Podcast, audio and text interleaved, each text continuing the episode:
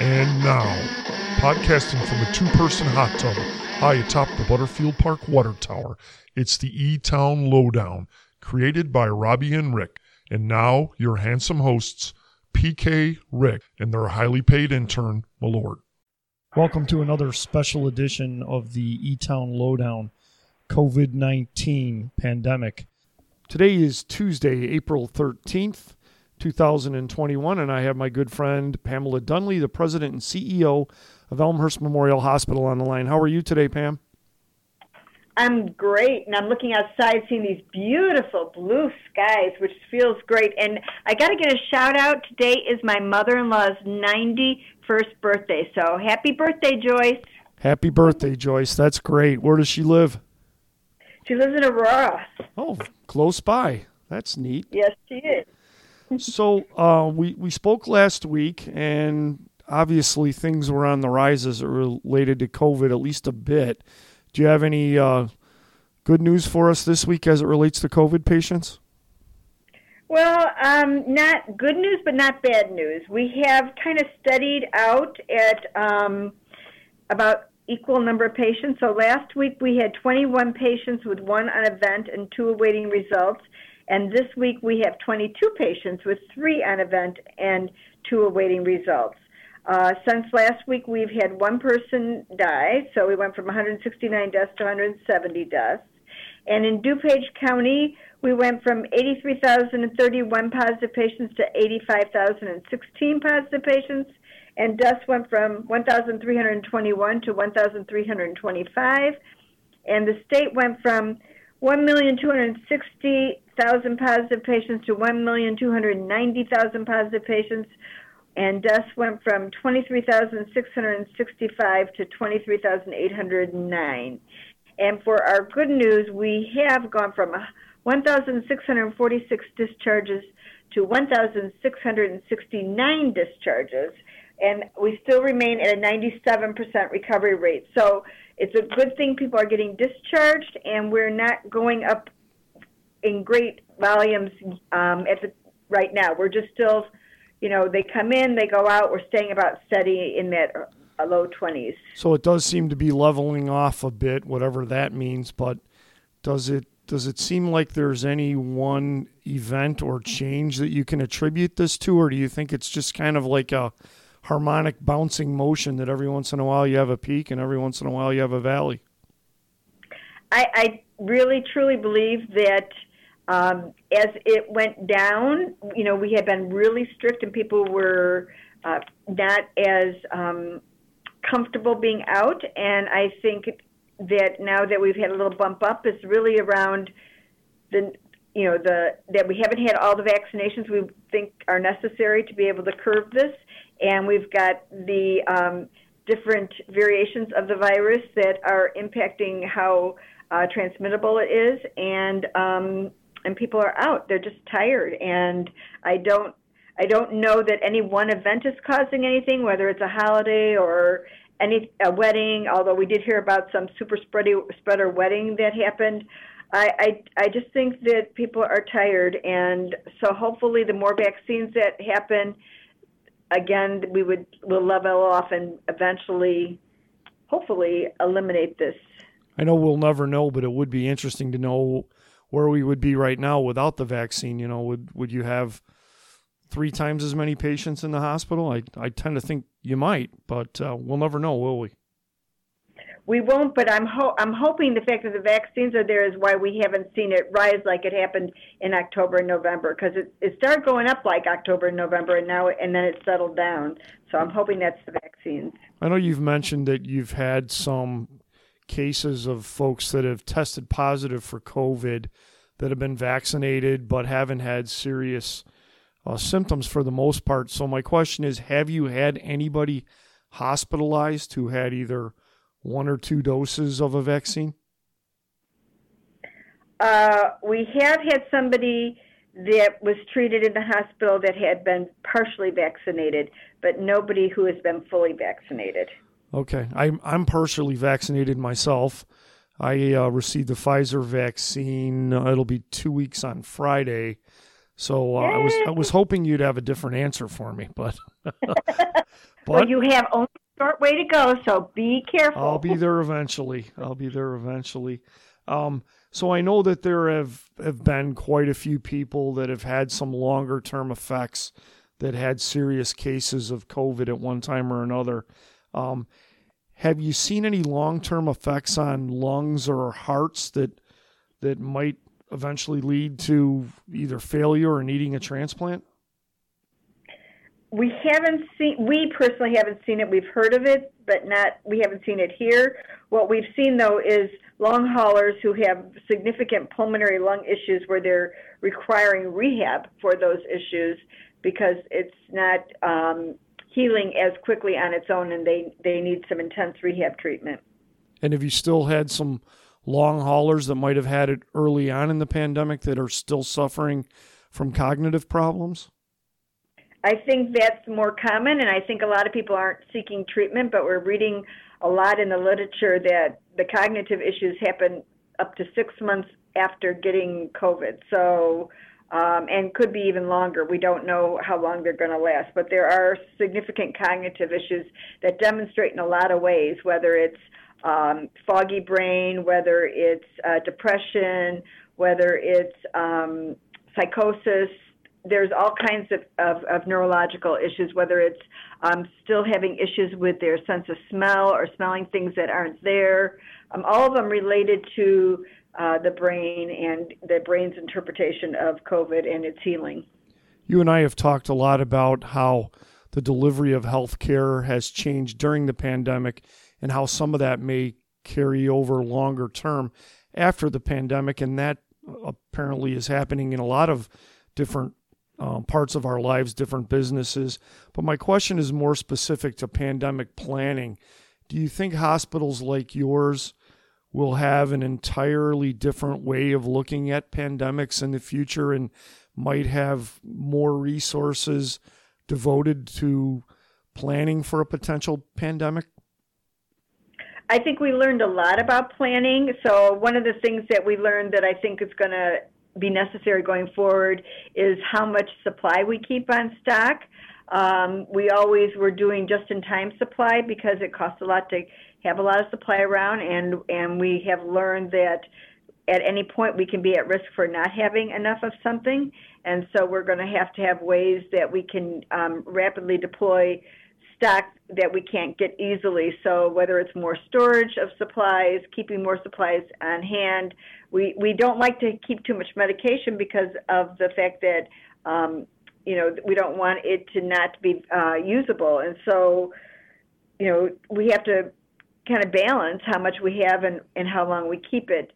Uh, I think the other thing that, that was really important is a lot of um, information systems being in place, being able to pull data and manipulate it so that we can display things for, to keep transparency, understand the volume of patients and the volume of people we're seeing, uh, the volume of people being tested. Our labs, we had to get some new lab equipment that you know we will probably have to use in the future if there's any other kinds of pandemics. So we learned a lot, and I think some of the stuff we knew ahead of time about planning for a crisis and our incident command structure helped us be prepared. But um, we know that we, when we do our drills, they're a lot more meaningful now, I think, because we had to use everything that we had been drilling on. And so uh, we will have to continue that and continue having the ability to get data easy. Do you get a lot of uh, communication from whether it be the CDC or the Illinois Department of Health on on the COVID COVID variants on a regular basis, and what are you hearing in terms of um, the vaccines being effective against all or most of the variants, and, and what's changing from week to week? Are you are you constantly getting that information, or is it slow to come? Oh, um, we have a task force that works with IDPH, and through IDPH, we get information from the CDC. So we're constantly being updated. And uh, what we have been learning is that, first of all, the CDC continues to say that our current vaccines are effective against the variants. Uh, IDPH does choose who can, um, which people who ha- are positive for COVID do we send to test to see if there's a variant involved. since only um, certain places can run testing for the variant and most local hospitals cannot. So we really don't know how many people um, have caught COVID from a variant, but um, we know that they continue to test and there are a lot of variants out there. And there's also reports going circulating that some of the variants are not as contagious. So it's interesting. I think we hear about the ones that are more contagious, but there are some that are not as contagious. So that's that's a new piece of information we've heard. I mentioned a few minutes ago, or I asked you about serious cases that had only received one dose of, of one of the vaccines. So my my follow up question is, it, we I know we talked about this a long time ago, but between Pfizer and Moderna, are they both about as effective after one vaccine? Yes, one they're dose? both about 50 60% effective after two weeks of administration of the first vaccine. And so a day after, you're probably not protected at all, right? And it just slowly ramps up until a couple weeks? Correct. And um, I know that I keep asking you every week about the percentage of hospital staff that's vaccinated. Um, does it seem like that's going to pretty much stay level around 70%? Well, we went up one more percent, so we're now at 71%, which we are very happy about, and we're still going to inch up. We want to get to 80%. I do believe that when we get the Johnson and Johnson vaccine, even though right now we have been informed that Illinois is not allowing uh, Johnson and Johnson to be given because of the issues with the blood clots. Um, but if and when Johnson Johnson is available, I do believe that we will get more of our employees vaccinated because many are waiting for having one injection instead of two. Not being uh, um, on the inside of the medical community and knowing nothing about the the medical side of these issues, it, it seems to me like this is a real roadblock with Johnson and Johnson. It it might be a long time before, if ever, it's approved, right? Not necessarily. Uh, remember, there were issues with, I don't remember if it was Pfizer or Moderna in some other countries where they were concerned about, I think it was blood clots there as well. And then after review, they opened it back up again. I think it's just part of uh, being overly cautious and understanding why certain people may have been affected because many, many, many people have gotten the Johnson and Johnson and not had any negative results. And so I think we're just because it is still an emergency use authorization.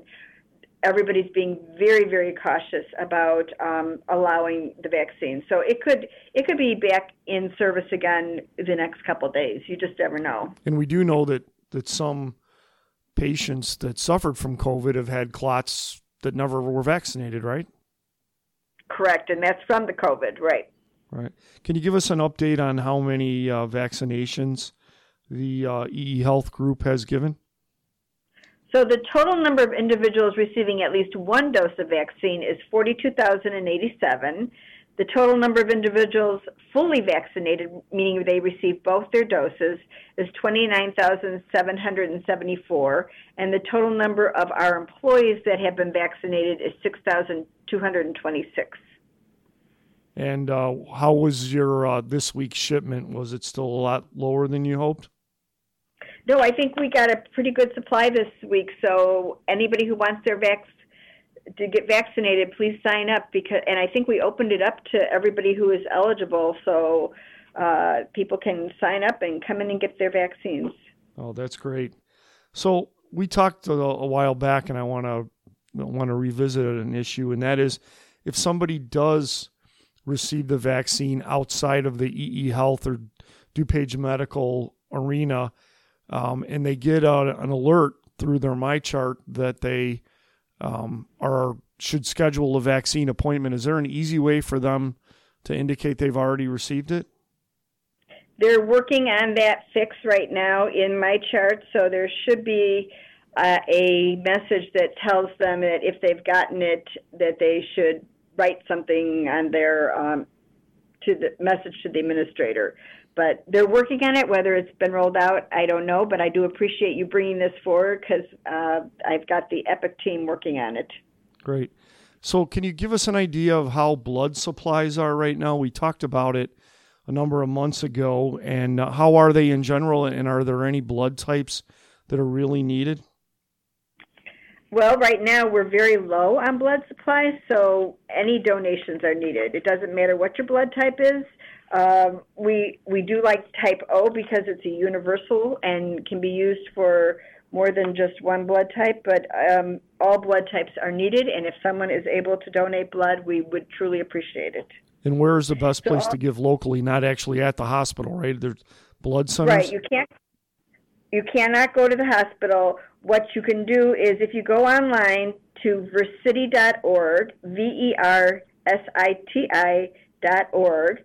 That's a website that will give you the locations, and you can sign up right there uh, for any appointments that you want to make to donate blood or you can call the American Red Cross and, and you can donate through the American Red Cross as well. So you've talked a lot about using convalescent plasma to treat certain um, people suffering from COVID. Is that still used as a treatment? Is it still needed? And is that a different process to give convalescent plasma than to give blood? I mean, obviously, it has to be somebody who's had the disease. So what happened was um, EEH was notified by our blood supplier, which is Versiti, uh, that they have begun ramping down on production of the COVID 19 convalescent plasma, and they will cease to collect it after, by mid April. So no longer will they be making the convalescent plasma or collecting it from somebody. This decision was made to cease collections based on recent decrease in COVID 19 case volume, decreased demand for the use of the convalescent plasma, and increased uh, clinical preference for the monoclonal antibody treatment over the the convalescent plasma, and re- and discontinuation of reimbursement by the Biomedical Advanced Research and Developmental Authority, and that was who was paying for the making of and the di- dispersion of the convalescent plasma. So right now, what we're trying to do is get somebody the monoclonal antibody treatment quickly once they've been identified to have COVID and have severe symptoms so that they don't progress to needing hospitalization. And so that treatment is given in our immediate cares um, prior, to, you know, before they've ever needed to be hospitalized and has been able to prevent hospitalization. And that monoclonal antibody treatment, that doesn't require a donation, right? That's produced in a lab right. or something? Yes, it is produced in a lab, and it's a it's an IV um, infusion that is given in the immediate cares, and it's used to take quite a while. You used to have to be there something like four hours, and now it's I think it's like 15 minutes for running it, and then you stay an hour to make sure you're okay. And uh, how are supplies? One last question of PPE uh, currently. Are they uh, still pretty strong? Yeah, right now we are not having any issues with PPE, and hopefully we won't as we move forward. Um, you know, you just never know when it's going to change. But right now we're in pretty good shape. So thanks for asking. Good. Well, great talking to you as always, and uh, hopefully we'll be turning the corner. And when we next talk, the uh, that inpatient number will go down again, and uh, we can we can start uh, getting back to normal here in the next month or two. You and me both. I hope that that happens. I hope for our community it happens. I hope for our hospital.